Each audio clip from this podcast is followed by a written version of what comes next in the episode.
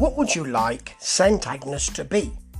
There can be several things within fairly strict parameters. I mean, we're not talking about jug band or Charleston type music, but this London band are just about, I suspect, to make it massive if they can decide what they want to be. On the other hand, they could continue to do lots of different things and please loads of people, including me.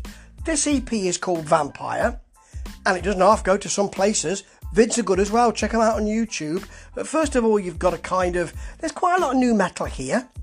Um, there's quite a lot of an attack like that because you've got a sort of rap, that kind of a nursery rhyme rap in, in Repent, you know, guitars that will jab you, and then a sort of rap rock middle, which I was into at the time and still am into somewhat now. It works, it really works with um, with St Agnes, and that's probably because Kitty Austen, front woman, can really deliver all of this. It doesn't sound like it's tacked on.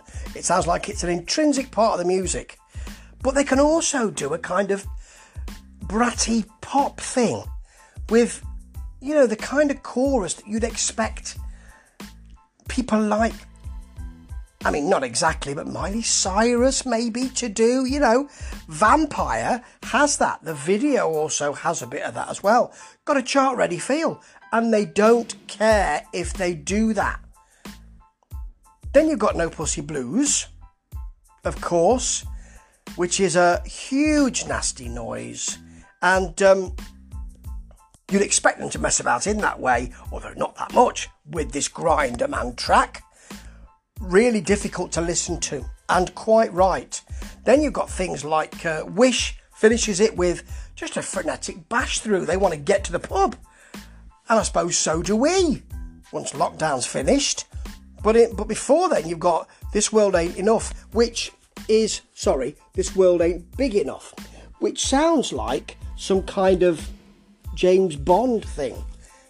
And uh, it goes through some changes actually. So you do have a new metal bounce to it. It's fuzzy, it's fizzy. The synth notes are scary. It's fuzzy and it's fizzy. The synth notes are scary. Yeah, the world is big enough. And um, you've also got a really frenetic Rage Against the Machine, Tom Morello type guitar solo in here. They throw stuff in. And that's why I like them so much. They know what they're doing, they're absolutely certain it's great.